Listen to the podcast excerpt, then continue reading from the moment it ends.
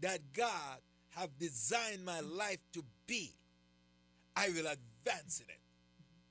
No devil, no power will stop me. It is my year of advancement. I take full delivery. You hear my new word? Yeah. Full delivery. Full delivery. That's it. Mhm. Full delivery. Mhm. Hallelujah. Prepare provisions for yourself. yeah. For within three days, You cross you it will over. cross over this Jordan Yeah. to go in to possess the land which the Lord your God is giving you to possess. Yeah. So prepare provisions for yourself. That's what we've been doing all mm-hmm. this year, 2021. 21, yeah. Moving from the idleness of the marketplace, Marketplace. into the vineyard. Vineyard. Preparing a place for yourself, Yeah. preparing a place for your advancement. Yeah. You are moving in. Are you ready Are you for ready? everything Yeah. that you have been asking God for? Are you ready? And I'm going to invite all the people that listen to us on the 31st night. We're crossing over from 21 to 22. At 12 o'clock, we will make a switch. Huh.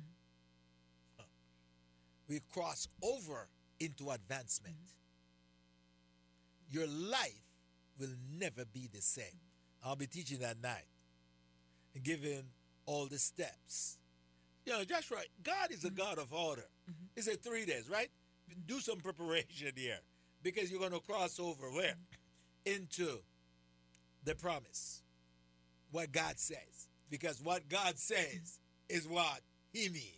And the the their the destination in the three days was mm. only the first part Part, yeah. of the promised land. Yeah. It Jericho wasn't the whole promised land. Said full it was the first piece piece of it. of the promised land. Yes. So we got to get that God is moving us into the first piece, piece. but after the first piece is the next, Next piece, piece, and the the next next piece. and the next piece. That's why I said that we take what? Full what? Delivery. Not partial delivery, full delivery of what God has for me. Mm-hmm. For me. Mm-hmm. He said, Go into the vineyard. Who he tell me this mm-hmm. year? He said, Goes into the vineyard mm-hmm. and you will get what is right For for, you. That's all I need. Hmm. Go in there. I'm going in. I'm taking full delivery of what is right For for, me. me. By his word. Lord, I will take full delivery of your promises by your word for me. And then he shows me, Diane, and First Samuel chapter 3. when he comes back uh, in Shiloh, I think it's First Samuel chapter 3 and verse 20, I think it's 21. Let's find it. He says, And the Lord returned again to Shiloh, and he spoke to them by his word. Okay? He come back and so boy, he come to me and he tells me this year by his word. I'm taking what?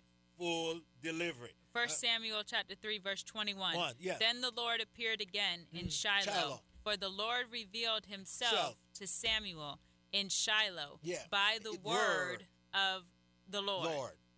So that's why we say we go. We don't go by nothing anyone says. We go by what the word, Word. says.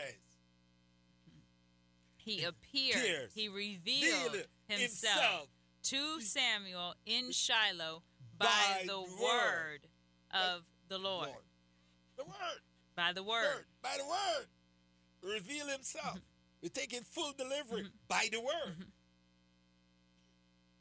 This book of law shall not depart from your mouth, but in it you shall meditate day and night.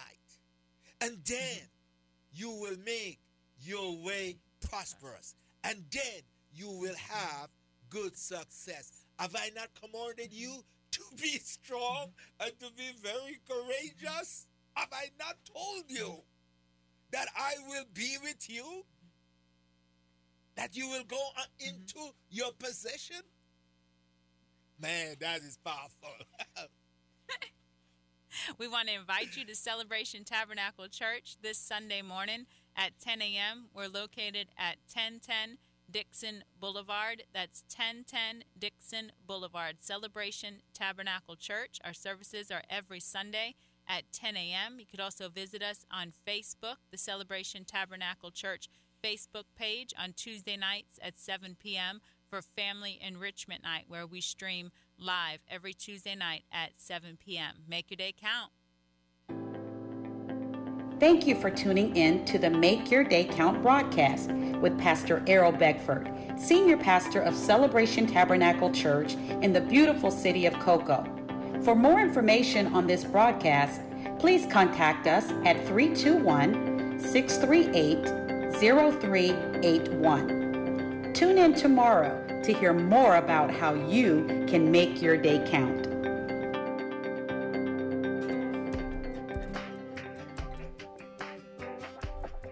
Brevard County's praise and worship station.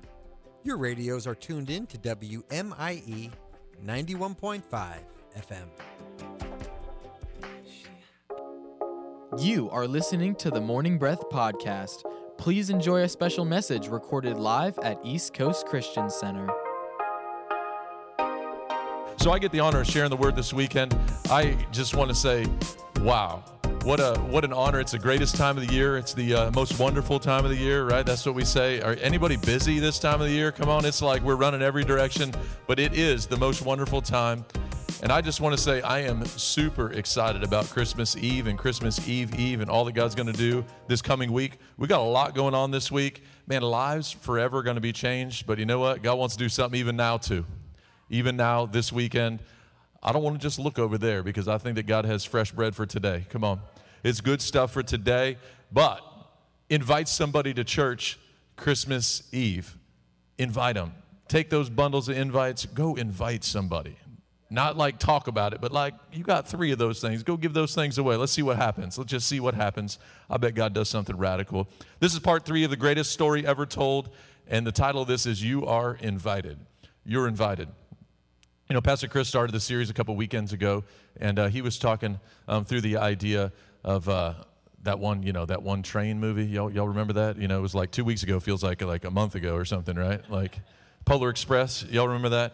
And Pastor Chris did an incredible job last weekend. Pastor Greg did an incredible job. This weekend, I get to talk through this idea of a Charlie Brown Christmas. Anybody seen the movie? Come on, it's a classic. If you haven't seen it spend 30 minutes let's go F- find some 30 minutes of your of your life it's actually kind of hard to get a hold of sometimes but you can get it out there it is available go check that out i want to read you just a couple lines from it charlie brown says isn't there anyone who knows what christmas is all about and linus says sure charlie brown i can tell you what christmas is all about and then there's that classic moment of like reading the christmas story right you know it brought to mind a lot of traditions in my family and in my life and kind of took me back to these ideas of the ideal family setting or maybe what I thought was the ideal setting because that's what I grew up with. You know, we always think that through our own eyes and through our own lens that that's the ideal because that's what we're living through.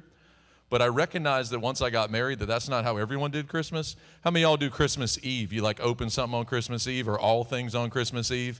How about Christmas morning? Any Christmas morning folks? Yep, you know what? Across this room and probably on every one of our locations, there's a there's a toss up in that. My story, I want to tell you a little bit about my story. But I grew up in a home where we went to church on Christmas Eve late. It was like a nine o'clock, like a 9 p.m. or something. And so we opened one gift on Christmas Eve before church. And conveniently, it was always like a nice shirt or a nice dress for my sister, like Y'all laugh because you, you had something like this, some tradition like this as well. It was just one present, though. You couldn't open them all before. It was like one. Me and my brother would always be begging, What about that one? Could we get a second one? Like my kids still do this as well. Like on Christmas Eve, in my home right now, we, we do one on Christmas Eve. And they're always begging for another one. I was begging for another one. But what happened is we'd go to church, we'd come home from church, and we did the traditional church setting on uh, Christmas Eve like that. We'd come home, and we, we opened all of our presents on Christmas Eve. So, like, by, by whatever time on Christmas Eve we're done with the chaos, Christmas was basically over, except we'd watch football and have a big meal or something the next day. But we, for some reason, could never get right into it. Like, we'd come home and we were all excited, kid. We just stoked. Let's go, let's open a gift. Mom and dad were always busy. Something extra had to get done. We be patient. Come on, just be patient. I hate patient. You know what I mean? Like, I've learned I like patient today. I like I, I actually like slow, you know, slowing down a little bit. But when I was a kid, I mean, what kid is good at patience? You know what I mean? Like, I just, it wasn't, it wasn't, it wasn't working for us. But my story in my family was maybe like some of your stories. We, we walked through addiction. Uh, some, of, some of my family, my, my parents uh, dealt with some addiction things. We, we dealt with the potential of divorce by the grace of God. My parents have remained married since 1970. Come on, 51 years. Woo! Only by the grace of God, but we walked through some seasons that were a little bit crazy, a little bit different. We walked through the whole latchkey kid. Mom went back to work at some point, and my brother and I and sister, we had to just come home to an empty house. We left from an empty house in the morning. Some of y'all maybe did things like that. We didn't have like the perfect setup. I realized now that it just wasn't perfect. My wife's family, their story for Christmas was they would open nothing on Christmas Eve. It was Christmas morning, and it was like people's kind of sneaking out, like on Christmas morning, is it time yet? Is it time yet? And it was like not till 7 a.m. There was like a hard deadline, you know, like a hard time. Some of y'all do this. Some of y'all parents are like, no, not before like 7:30 or 9 or I don't even know what time. But there was a hard like start at uh, 7 a.m. I believe it was. Nothing Christmas Eve, but Christmas night they would go all out. All the cousins, all the people would come in from all over the place to this one aunt and uncle's house. And they still do this actually to this day. One time, my family did Christmas morning in Florida, and then we flew to Minneapolis and did Christmas night in Minneapolis at that one setup. And so people are coming back. It's like the it's like the family reunion on Christmas night, you know, like and it's a big deal, even down to what pie Aunt so and so would make sure was there. Like this one kind of like French silk pie was always there on Christmas night. It's still there every Christmas night. They had tradition, and maybe you have tradition. I didn't read Christmas Story. Christmas Story was not read. We did that at church. We didn't do that at the house. That just wasn't part of it. My my in-laws, it was that's what they did. I don't know what your story is, but I would just encourage you to, to make some tradition. Traditions are good. It is it is good. It's like stability for the home. Even if everything else is chaos, but you can get some traditions in there. I think it's a good thing. And so we've tried to build our own traditions uh, over the years. And so my story now is that we open one on Christmas Eve before we go to bed. It might be pajamas like every year. It's a secret. It might be. I'm saying might be. Maybe we'll change that tradition at some point. The kids are getting older and PJs just aren't so cool anymore as they were when they were little, but I don't know. We'll see. And then we open the rest on Christmas morning. Christmas morning, it all happens, right? It all happens. And so that's our, that's our story. I want to read you the Christmas story. Can we read? We can look in Luke. This is the greatest story ever told. Luke chapter 2, verse 1 through 14 from the New American Standard. Hang in there with me. It's tradition. For some of you, you're going to read this a few times this week or hear most of it a few times or one time. We'll see. It says, Now in those days, a decree went out from Caesar Augustus that a census be taken of all the inhabited earth. This was the first census taken while Quirinius was governor of Syria. And everyone who was on his way to register for the census, each to his own town, Joseph also went up from Galilee, from the city of Nazareth to Judea, to the city of David, which is called Bethlehem because he was of the house and family of David, in order to register along with Mary, who was engaged to him and was with child. Somebody say, with child. While they were there, the days were completed for her to give birth, and she gave birth to her firstborn son. And she wrapped him in cloths and laid him in a manger because there was no room for them in the inn. In the same region, there were some shepherds staying out in the fields and keeping watch over their flock by night. And an angel of the Lord suddenly stood before them, and the glory of the Lord shone around them, and they were terribly afraid. But the angel said to them, Do not be afraid, for behold, I bring you good news. Somebody say, Good news of great joy, which, we, which will be for all people. For today in the city of David, there has been born for you a Savior who is Christ the Lord. This will be a sign for you, and you will find a baby wrapped in cloths and lying in a manger. And suddenly there, there appeared with the angel a multitude of heavenly hosts, praising God and saying, Glory to God in the highest, and on, on earth peace among men with whom he is pleased. Somebody say, pleased. He is pleased. Let's pray one more time. Father, we thank you for your presence here and your power. Father, as the word is preached, God, I pray that your presence would powerfully move us towards you. God, we want to draw near to you, that your word would change us. In Jesus' name, amen. You know, I thought about the setting. I thought about not just a manger or a barn or a trough or the other terms that we would say about a manger, I, I thought about Bethlehem and why in the world is Bethlehem so important? Why there? Well, we know the scripture says that's where Joseph was from, right? But you know, it's more than that. It wasn't just where Joseph was from, it was actually prophesied in Micah, an Old Testament prophet, prophesied that it would be the place. So that centuries later, It was the right place. Micah 5 2 from the New Living says this, But you, O Bethlehem, and then such and such. If you ever read your Bible like that, you ever go,